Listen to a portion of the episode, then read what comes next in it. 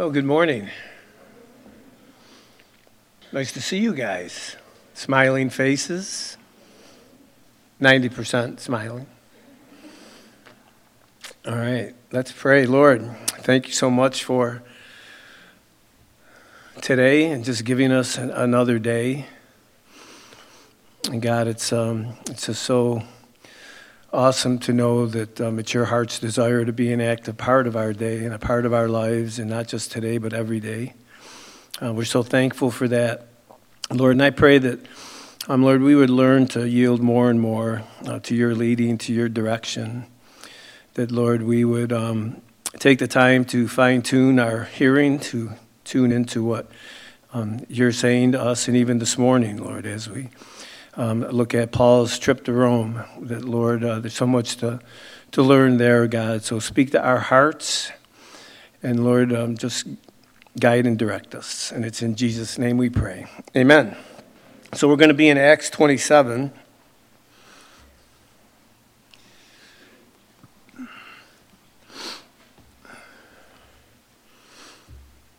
So, why is Paul going to Rome? Well, two reasons the, probably the most important one is that God wants him there. That makes sense, right? Why go to Rome? Well, God said he was going. And, uh, you know, the second reason was to, uh, to uh, Paul had appealed to Caesar. Um, if you are familiar with the book of Acts, towards the end of Acts 23, um, Paul is, uh, well, everything went downhill when he, when he ended up getting to Jerusalem. But he knew that that was going to, you know, he knew something was going to happen when he got there, but he knew that that was the Lord's will for him to be there. So eventually in Acts 23, towards the end of Acts 23, he ends up down in Caesarea. And he, at this point, is trying to. Um, trying to get a fair trial, if you will, between the Jews and the Romans. But it doesn't look like it's going to work out that way. He gives his first defense to, with Felix in Acts 24, then Festus in Acts 25, and that's where Paul realizes that. Um, that the court system, the Jewish court system, is rigged against them. The Romans are trying to please the Jews. So in light of the fact that um, in Acts 23, the Lord told him he was going to go to Rome. This is just my thinking. So Paul is thinking, I'm not going to get a fair trial. The Lord said, You're going to Rome. I want you to go to Rome. So Paul knows, well, if I appeal to Caesar, I'm a Roman citizen. I have that right. That'll get me to Rome and get me out of this mess here with the religious leaders um, in Jerusalem. So he appeals to Caesar. So, like Festus said, then to Caesar you'll go. So in Acts 27, we see that trip there. So I like the way Luke uses um, this event, and some call it Paul's fourth missionary journey, uh, to show us one man's faith can make a difference in the storms of life. And it should be an encouragement to our faith as we go through this. Now, when I talk about faith, and I've mentioned this um, a lot of times from up here, my definition of faith is faith is believing the Word of God and acting on it no matter how I feel because God promises a good result. And I'm, this is going to be. Um, one of those non complicated messages. This is going to be pretty straightforward, but I, I, wrote this down while I was sitting there. And uh, Mary, I'll give you this back, her sheet of paper. Um, you know, we're talking about these storms and working through them, and, you know, like I'm saying, it's not that complicated, it's pretty straightforward. I'm not saying that there's not emotion, or there's not hurt, or there's not concern, or you know we're, we're invested in these things that are happening in our lives i mean it's life so um, that's i'm not saying that okay i understand because I've been alive for a while and been through a few trials of my own and uh, some storms. I understand um, how, how it feels, how um, you know the draw it does have on us. But the reason why I say it's not complicated and it's pretty straightforward is this is what Paul did. He believed what God told him. He believed what God told him. Right? He believed God's word. And what did he do after that? He acted on it. He acted on it. Regardless of how he felt, regardless of the circumstances, um, he acted on it. And why? Because he knew that God spoke to him, that God made a promise that he was going to get to Rome. And he was, he was just trusting God. So Paul made a choice. He chose to believe what God told him, regardless as to what he was experiencing the difficulties, the storms. And here's Paul's heart. Here's, this is the degree of his commitment. And I could have read half of, half of the book of Acts to, to make this point, but I'll just take a, a little section out of Acts 20, verses 22 through 24. Now, Paul is speaking to the elders of Ephesus and uh, in Miletus, right? So he says, And see, now I go bound in the Spirit to Jerusalem, not knowing the things that will happen to me there, except that the Holy Spirit testifies in every city, saying that chains and tribulations await me. But here's his response Hey, but none of these things move me, nor do I count my life dear to myself, so that I might finish my race um, with joy and the ministry which I received from the Lord Jesus to testify to the gospel of the grace of God. So Paul had an attitude, and I, I look at it as an attitude of faith. An attitude of faith. And what is an attitude? Attitudes are patterns of thinking that are formed over a long period of time. Paul, at this point in his life, has been saved 24 years. Paul's had this, is this attitude of faith just developing in his life. And, you know, that's what we, we if we're going to have an attitude about anything, have an attitude of faith as, it, as you grow in the Lord. And then 10 years um, after this incident where Paul is going to Rome, he writes 2 Timothy 4 7, another glimpse into now he's um, going to be martyred soon. He says, I fought the good fight, I finished the race, I've kept the faith. So that's Paul's heart as he's going into this journey to Rome. Um, not, you know, pretty much knowing he's going to be appealing before Caesar, but that's about it. So there's three obvious points that we're going to see through this. Um, and actually, you see these throughout the word, obviously, but um, we're going to see them as we go through this chapter. That God is faithful.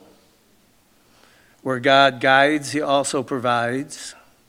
And where God guides, He also protects. And we've probably experienced those three things in our lives already in our walk with the Lord. So Paul's voyage begins somewhere around 59 or 60 AD takes about, it's going to be about a seven month trip. They get blown 500 miles plus off course, right? Roughly 36 miles a day. So it's, it's going to be an interesting ride. So let's, let's get into um, the chapter. Verse 1 says, And when it was decided that we um, should sail to Italy, they delivered Paul and some other prisoners to one named Julius, a centurion of the Augustan regiment. And we're going to see that um, Paul is going to be shown favor by Julius, just like he was uh, by Lysias in Acts 23 and 24. And it's interesting how God uh, gave him favor wherever he went, wherever he went. So it says, entering a ship of Adramyttium, um, we put to sea meaning to sail across or along the coast of Asia. Aristarchus, a Macedonian of Thessalonica, was with us. And there's a reference to him in Colossians 4:10. And the next day we landed at Sidon, and Julius treated Paul kindly and gave him liberty to go to his friends and receive care. And when we had put to sea from there, we sailed under the shelter of Cyprus because the winds were contrary. And when we sailed over the sea, which is off of Cilicia and Pamphylia, we came to Myra, a city of Lycia. And there the centurion found an Alexandrian ship sailing to Italy, and he put us on board.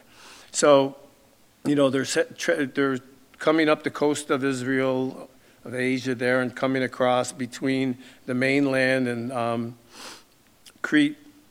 And they're just traveling till they get to um, Myra, and they're going to get on a bigger ship now because they're going to be going um, out through the Aegean into the Mediterranean and uh, to Italy. That was the game plan, right? And these ships that these big grain ships were huge. Some of them were over 200 feet long, um, displaced like 1,200 tons. Um, you know, they weren't, they didn't get around quick, but they were slow and pretty powerful ships. So these guys, he, Lysias, uh, yes, Julius takes and switches the, the ships, gets everybody on. And then it, Paul picks, uh, Luke picks up the narrative in verse 7. He says, and we had sailed slowly many days and arrived with difficulty to Cnidus. It was about 130 miles and for that little trip there. And the wind not permitting us to proceed. And at that point, they would have went from there and right straight across the Mediterranean to Italy. But because of the weather, they were unable to do that. So it says that we sailed under the shelter of Crete off Sal- Salamone, passing it with difficulty, we came to a place called Fair Havens near the city of Lasea. So, Fair Havens seems like a, a nice place to, to stop, right? If they're looking for a place to winter, just the name sounds inviting alone, right? And so, um, but that's not going to be the case. So it says in verse 9, and this is where it starts to get to be interesting.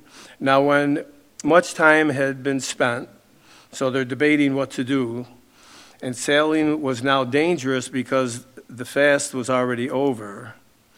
Paul advised them, saying, Men, I perceive that this voyage will end with disaster and much loss, not only of the cargo and ship, but also our lives.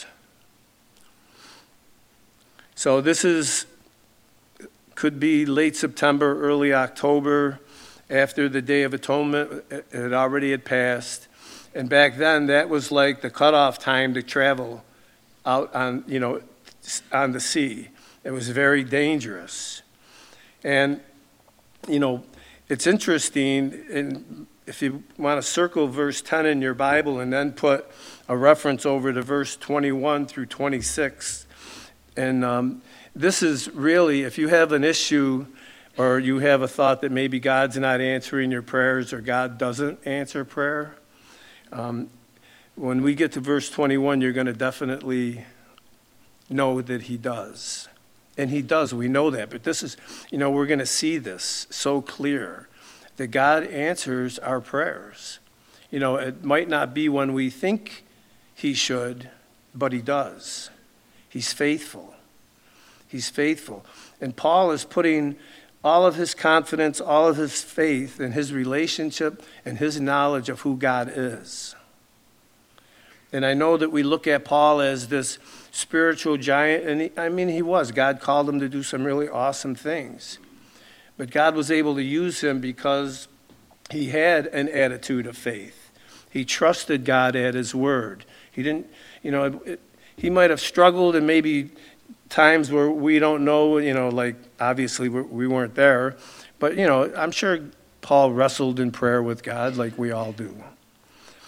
So, verse 11 Nevertheless, the centurion, or Julius, was more persuaded by the helmsman and the owner of the ship than by the things spoken by Paul. And that makes sense. I mean, Paul is, um, he, he's a rabbi, he's a pastor, you know, he's this Christian guy. What does he know about sailing? The helmsman, uh, the owner of the boat, I mean, these guys, that's their life. That's what they know. But if you read Second Corinthians in chapter 11, in verse 25, Paul says, Three times I was beaten with rods, once I was stoned, three times I was shipwrecked. A night and a day I've been in the deep. And he goes on and talks about in perils in the sea. You know, Paul had experience, they just didn't know it. And Paul not only had experience, but um, he has the spirit of the Lord, and he's, you know, he's telling these guys, don't do this. Don't do this. All right, so they uh, obviously they don't listen. In verse 12, it says, And because the harbor was not suitable to winter in, the majority advised to set sail from there also, if by means they could reach Phoenix, a harbor of Crete opening toward the southwest and the northwest in winter there.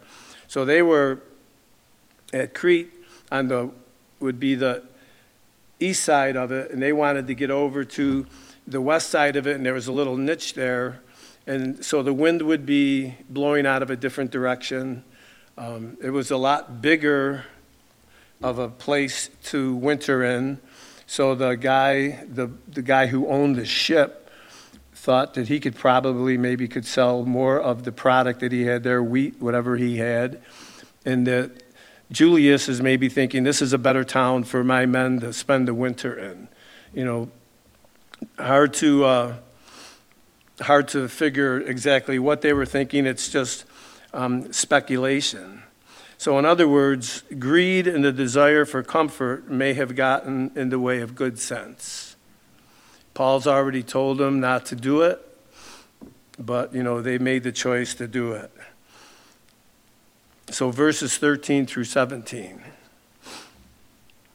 Now, when the south wind blew softly, supposing they had obtained their desire, putting out to sea, they sailed close to Crete.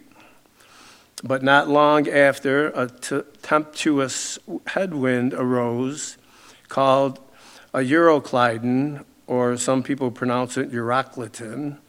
Um, no matter how you pronounce it, it's a fierce storm that's going to wreak havoc with uh, everyone on the ship. So when the ship was caught and could not head into the wind, we let her drive. And running under the shelter of an island called Clauda, we secured the skiff with difficulty. And when they had taken it on board, they used cables to gird the ship. And fearing lest they should run aground at Syrtis sands, they struck sail and were so driven. So there's a lot of nautical stuff in here. Um, it's kind of what was happening is they were coming across along Crete, hoping to get around that little bend, but before they could, this nor'easter came out of the north and the east and just totally blew them off course. And it says when um, that they couldn't get into the wind to go into the wind. They just, they just let the boat go. They just let it go with the wind. So the skiff is a, a little like lifeboat. They managed to get that back on board and secure it. And when they did that, they have these ropes and cables that went under the ship, all along the whole length of the ship. And when things got like this, the concern was either hitting, uh, you know, a sandbar or, or not being able to see where they were going. So they didn't want the ship to start coming apart, so they cranked these cables up. They call it frapping the ship. So what they did is they tightened everything up and just kind of just locked everything in on the ship. There's like standard procedure in a storm like this. So they're, they're just driven by the storm. In verse 18 it says, And because we were ex- and because we were exceedingly tempest tossed, the next day they lightened the ship On the third day, we, and Luke's including himself now, they threw the ship's tackle overboard um, with our own hands. So it's, it's getting pretty bad. The storm, this tempest, um, Luke describes it as tempest tossed. It's they're, they're out in the ocean, the Mediterranean, and just being tossed, you know, to and fro, just almost like our lives at times, right? Just tossed to and fro, right? So, um, you know, they're lightening the load.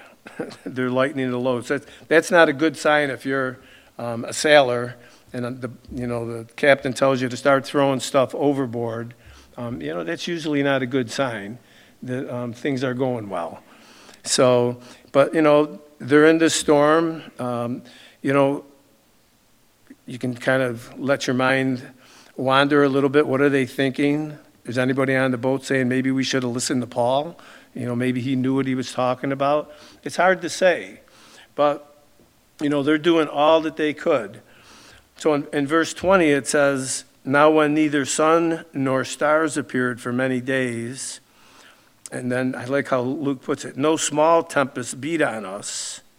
No, so it must be a big tempest, a big storm and they can't they didn't see the sun or stars so they had no way to navigate. They had no way to figure out where they were. So they're just in the sea.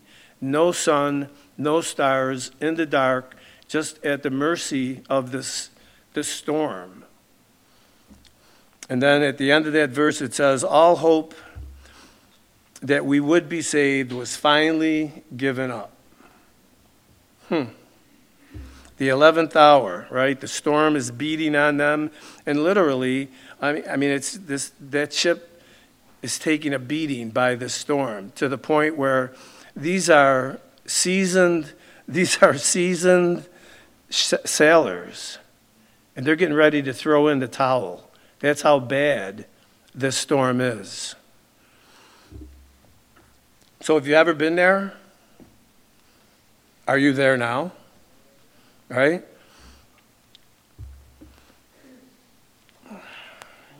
You know, circumstances in your life just continue to just keep, you know, and you're wondering, you know, when is this storm going to start to, give? You know, when are things going to change?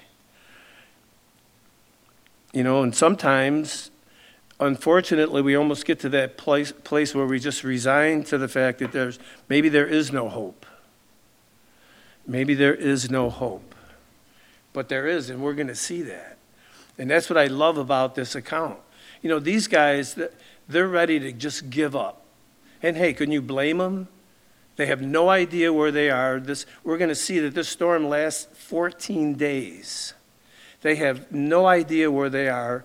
The ship's falling apart. Everybody is throwing stuff overboard. You know, it seems like that all hope is gone. The 11th hour. That's why I like verse 21. Actually, I like the whole account, but verse 21 is pretty good. But after long abstinence from food, then Paul stood in the midst of them and said, Men, hey, you guys should have listened to me. Ouch, that had to hurt, right? You should have listened to me. He's just being honest, right? You should have listened. And you know, how many times have we received counsel and just kind of ignored it? And then when something happened, and then, you know, we talk to somebody and it's like, well, you know, if, if you would have listened. You know, we don't like to hear that, but sometimes that's the truth. You know, listen. You know, listen. So, men, you should have listened to me and have not and not have sailed from Crete and incurred this disaster and loss.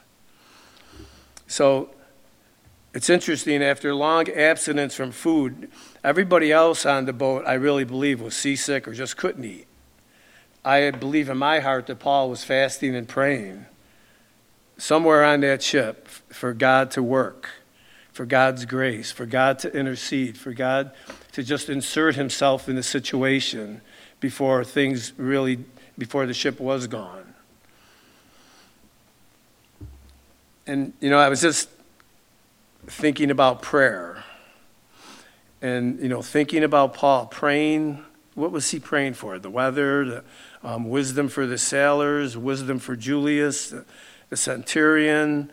Um, was he, you know, did he, was he, you know, was this prayer compassionate? Was there uh, fear in it? You know, what was he, you know, he's just praying, interceding um, for these men, for their safety, for the ship.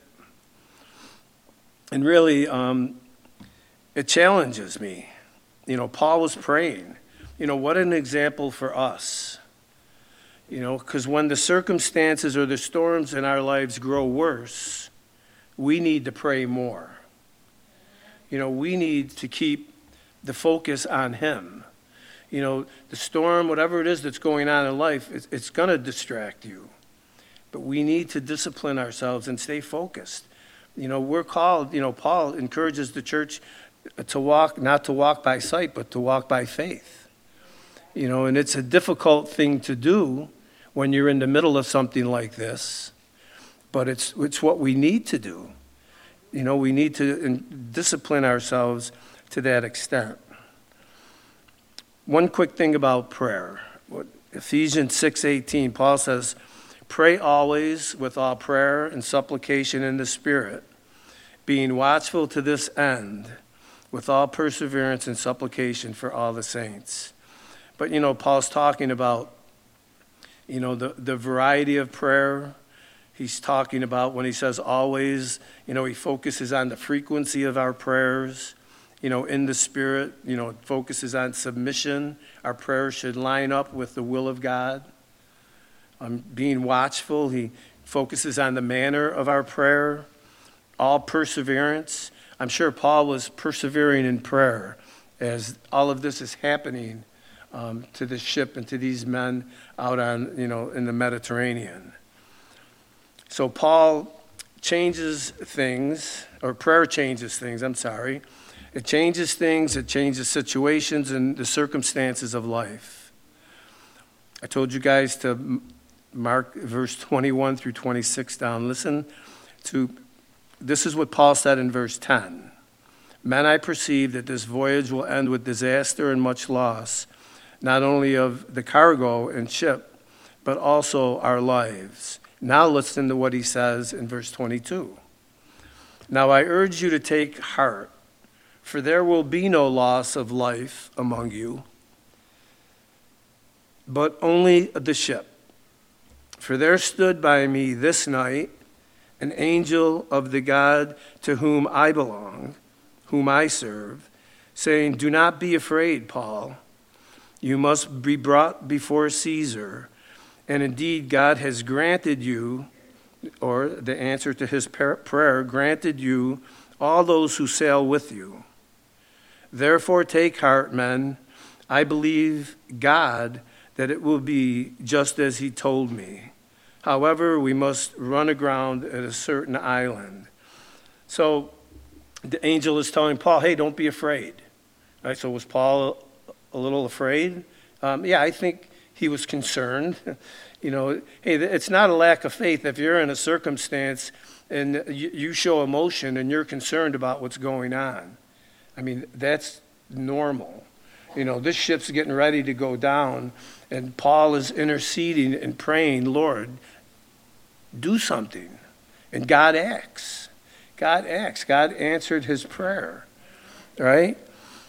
and I and you know he's praying for the lives of those on the on the ship because the angel tells them, indeed, God has granted you all those who sail with you. You know, it, it, it's, saying that you know God answered your prayer for every person on the ship. So take heart, men. He's encouraging the men now. He's encouraging the the the the, the guys that are on the ship. He's telling them, take heart for I believe God that it will be just as He told me. Paul is saying, hey, guys, you know, take heart because I heard from God. You know, and I, th- this is, you know, the God, this is the God of the Bible. You know, this is the God that I've been praying to. You know, this is the God who worked in my heart and told me to tell you not to leave that port. You know, this is the Creator. This is God Almighty.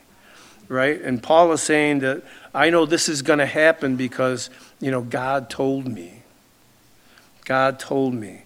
And God does speak to our hearts. When we're in circum, you know, we're, we're in situations, difficult situations and times, God does speak to our hearts. And, you know, I really believe that He does that. He, he's giving us something to hold on to. He's giving us something to kind of shore up our faith, if you will. You know, to um, just continuing to move forward.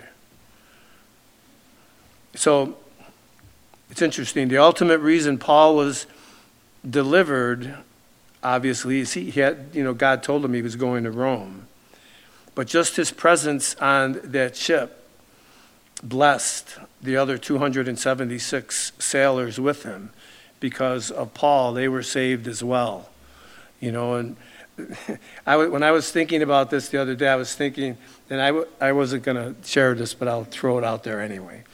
Paul is like the ship is the world. Paul is in the world, right? All the guys on the ship are the world. And they're going, they're, they're on a journey. Rome is the promised land. And Paul is the only voice that they have to, to get saved. And, you know, I think about that. You know, we're on this planet. Jesus came to redeem us. He came to save us. And it's a knowledge of that and believing that in our hearts is what saves us. You know, and we're all in this storm of life. You know, we are. We're all in it together.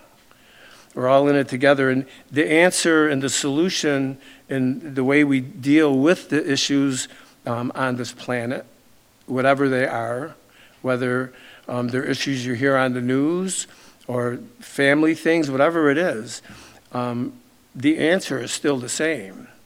It's faith in our Heavenly Father, right? It's through prayer, it's through trusting the Lord. It hasn't changed. That hasn't changed. So, anyhow, that's how my mind works sometimes, but it's all right. So Paul says in, in verse, I, for I believe God that it will be just as it was told to me. So Paul's attitude, his mindset was God said it, so that settles it. And it's, it's, it's an, I know it's easy to say that. I know it sounds cute, but you know, but it's the truth. If God said it, that does settle it because he's God. So are we at that place yet? Are we taking God at His word? Are we believing the word of God and acting on it, no matter what the circumstance might be? Are we trusting God regardless of what we see, regardless of what we're facing? Are we trusting God through that? Are we staying the course? Because we know that, right, that God promises a good result. He does. He does. All right, let's get back to the text. Verse 27. Now, when the 14th night um, had come, as we were driven up and down the Adriatic Sea, about midnight, the sailors sensed that they were drawing near some land. And, um, you know, these are seasoned sailors. I don't know, maybe they heard waves hitting um, off of rocks or whatever, but they were sensing that they were drawing near land. So they took soundings and found it to be 20 fathoms.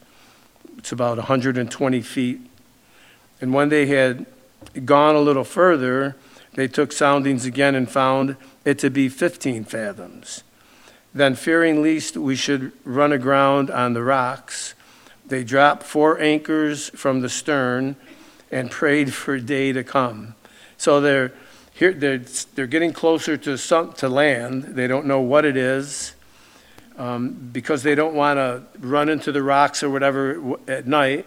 They throw four anchors off the back of the ship to kind of lock them in place so they don't go any further. And um, it said they prayed for day to come. So I wonder, is Paul having that big of an effect on them that now they're praying? Uh, for the day to come. And it says, As the sailors were seeking to escape from the ship, when they had let down the skiff into the sea under pretense of putting out anchors for the bow, Paul said to the centurion and the soldiers, Unless these men stay in the ship, you cannot be saved. Then the soldiers cut the ropes of the skiff and let it fall off. So it's interesting. There's a new commander on the boat, and his name is Paul. Slowly but surely, Paul is taking, Paul is taking control of the situation. Right? He's the, he's the one who's making the calls. Um, you know, and I've heard that, you know, accounts where these guys had to stay on uh, the ship or else everybody was going to be lost. I think part of the the reason or Paul's thinking is, you know, this is like all hands on deck. You know, if a, a if a group of sailors are going to jump ship and now you're depleting the the guys on the ship that they need to to get safely to the shore.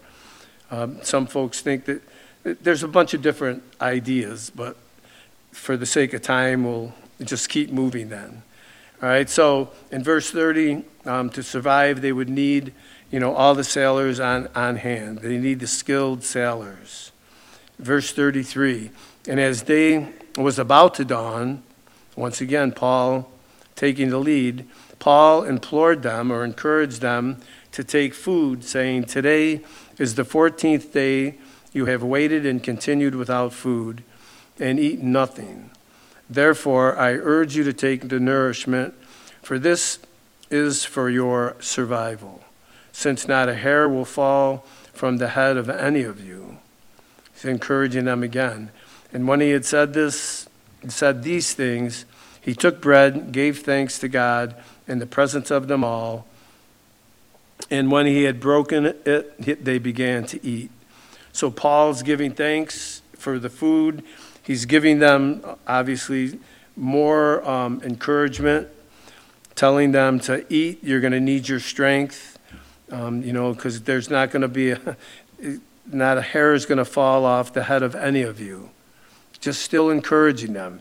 And it's one thing that I, I, I like about that is Paul hasn't stopped encouraging them he's just encouraging them, and then he's encouraging them, and then he's encouraging them. You know, and we need that. You know, we need that. We need, um, we need a friend. Uh, we need a brother or a sister to just continue to encourage us, continue to pray for us, continue to speak into each other's lives. You know, because, you know, it's easy, and I think you guys know this, it's easy sometimes to get discouraged, especially if, if whatever you're dealing with is is kind of stretched out a little bit. You know, and you need that. And I think Paul is just continuing to encourage them. You know, hey, come on, you guys, eat. You know, because, you know, this is, you know, we still got to get to shore yet. You're going to need all your strength. And, you know, by the way, not one of you, we're not, not one of you will be lost. So, so encouraging. And that's what it says in verse 36 that they were all encouraged. Right? They also took food themselves. And in all, were about 276 pers- persons on the ship. and when they had eaten enough, they lightened the ship and threw out the wheat into the sea. So, this is this is the last ditch effort. They're throwing anything that weighs anything that they don't need, that they're not going to need. They're going to throw everything off the ship, and the whole idea is to get the ship higher in the water, right? So there, you know, Luke goes into a lot of detail about, um, you know, the sailing jargon and just, you know, the wisdom that these guys would have being out there. So they're unloading the ship, throwing everything off, even the cargo, to get that ship as high into the water as they could, because now they're going to make um, a beeline, if you will, to shore with the ship. So in verse 39, it says, When it was day, um, they did not recognize the land, but they observed a bay with a beach, onto which they planned to run the ship if possible. So they let go the anchors and left them in the sea. Meanwhile, loosing the rudder ropes, they hoisted the mainsail to the wind and made for shore. So they're there's a little opening. they see a beach, and that's what they're aiming for. So they had the rudders tied up so that when they were just being thrown around um, in the sea and being tossed around. So now they want some ability to steer the ship, right? And so they're going to put up the mainsail and they're going to try to get through that opening to get to the beach. But in verse 40, 41 it says, But striking a place where two seas met, they ran the ship aground. They must hit a sandbar or something like that, and the bow struck fast and remained immovable, but the stern was being beaten by the violence of the waves. So now they're stuck. They can see the beach. The waves that are coming in are starting to pull apart the back of the boat. So it's just interesting how it unfolds. And the soldiers' plan was to kill the prisoners, lest any of them should swim away and escape.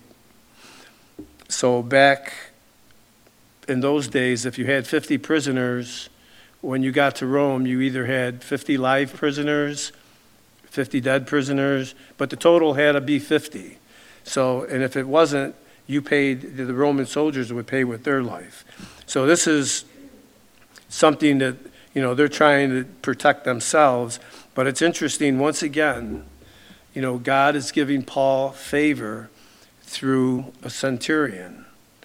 And it's interesting, you can see God's hand through all of this, through the difficulty, you know, even through this.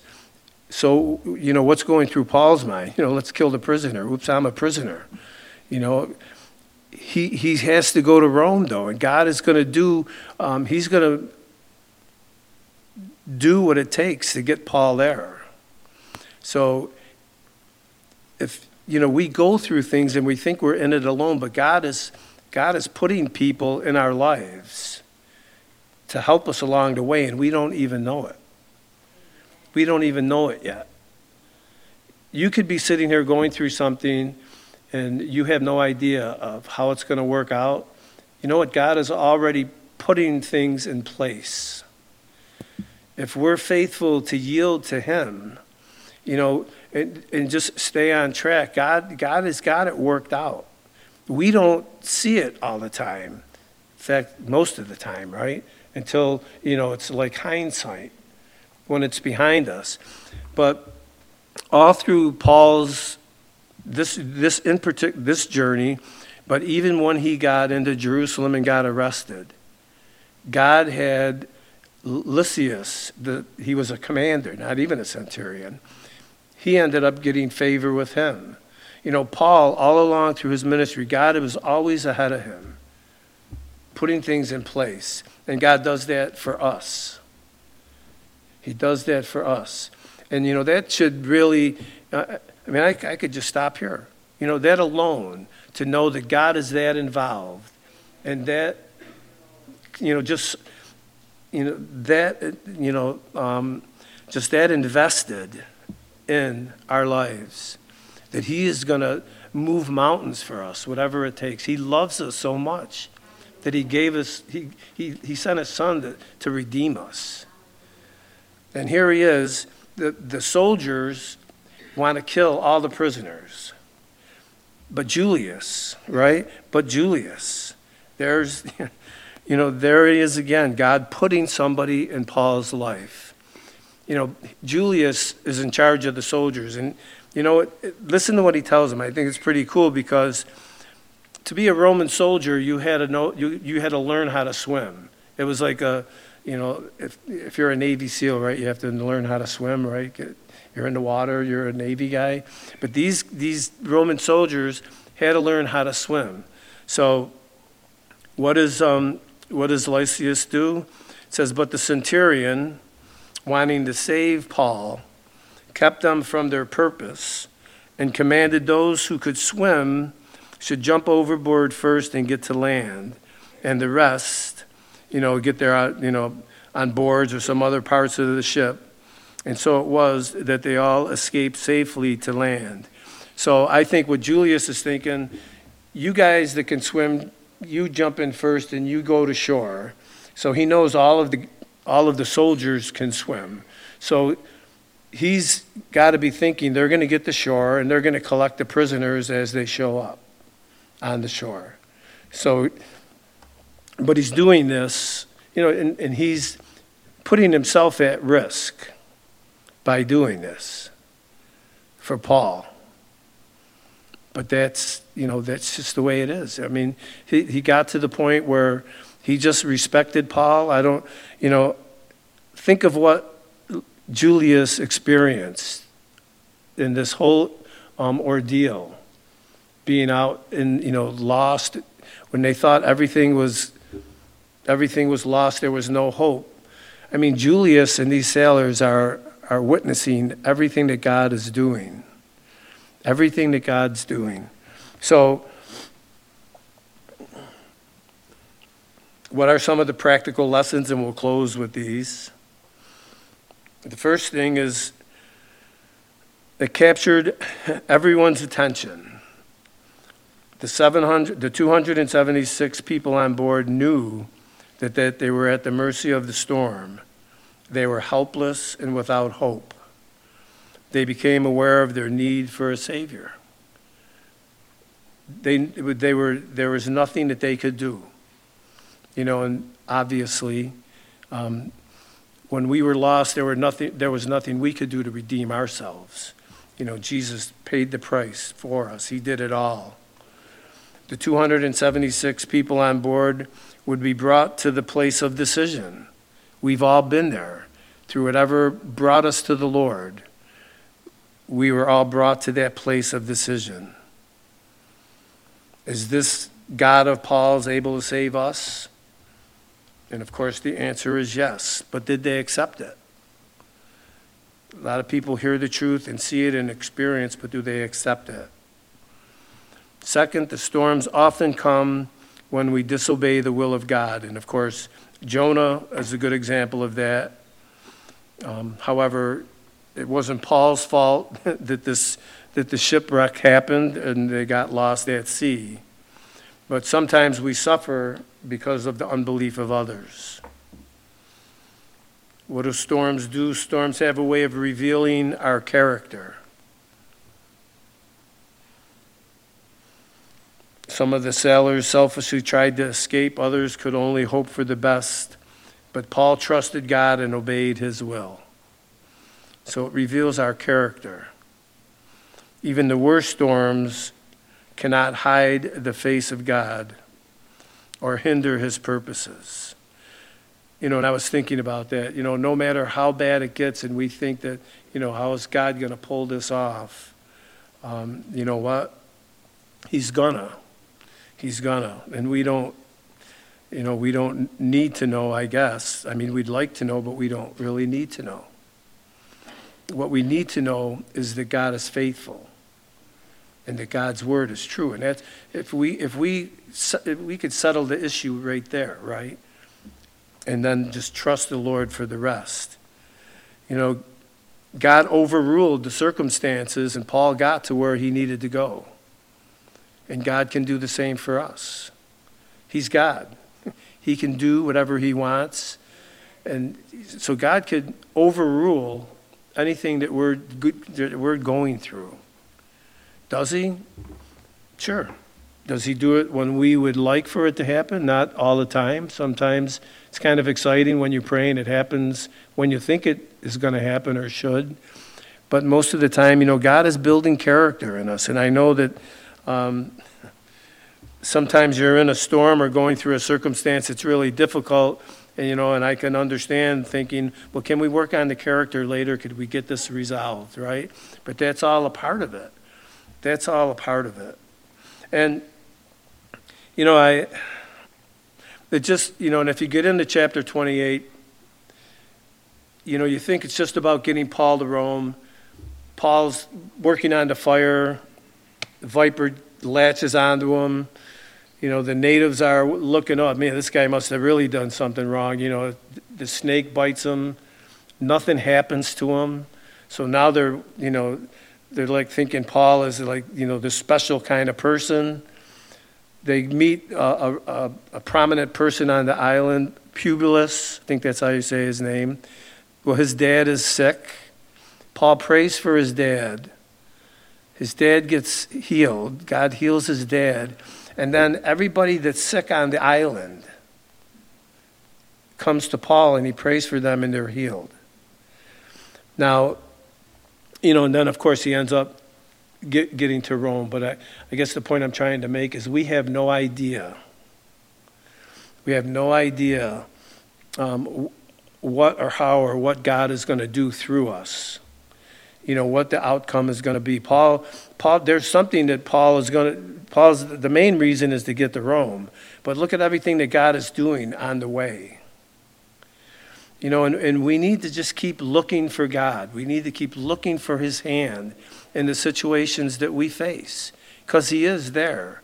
And, you know, God is to God is going to give us that insight. God is going to give us that assurance that we need because He understands how, you know, the, our frame.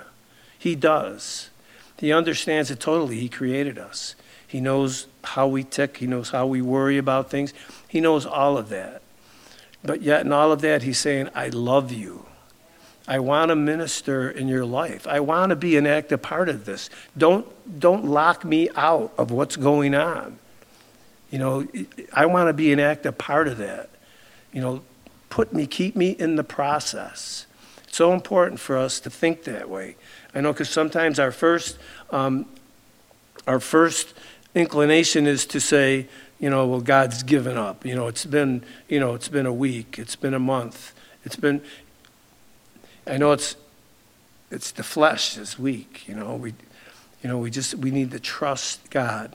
So, I'm gonna. Last time I, I want to have I want give you guys an opportunity uh, to come up for prayer if you're going through something, and you know Believe me, there's no uh, shame in any of that. I mean, if you're dealing with something, I mean, this is what church is all about. This is, I mean, it's it's praying for one another. It's it's being, um, you know, just leaning on the body. Um, so it was kind of late to call the worship team to see if they could do this song. So um, we're going to play a song. It's called "In the Eye of the Storm." And uh, Pastor Richard, if you could come up, Pastor Mark, I don't know who else is in here. But um, if during this song, if the Lord's tugging on your heart, you just you want prayer, um, you know, come up. You know, we can anoint you with oil, whatever it is. Um, God just wants to do that work, and God is going to see you through whatever you're going through. I mean, He's regardless if you come up here or not, but He's going to see you through it. I can say that with all certainty, with no doubt in my mind, because we serve a good God, a loving God. Just seek the Lord and um, just come up if you want prayer.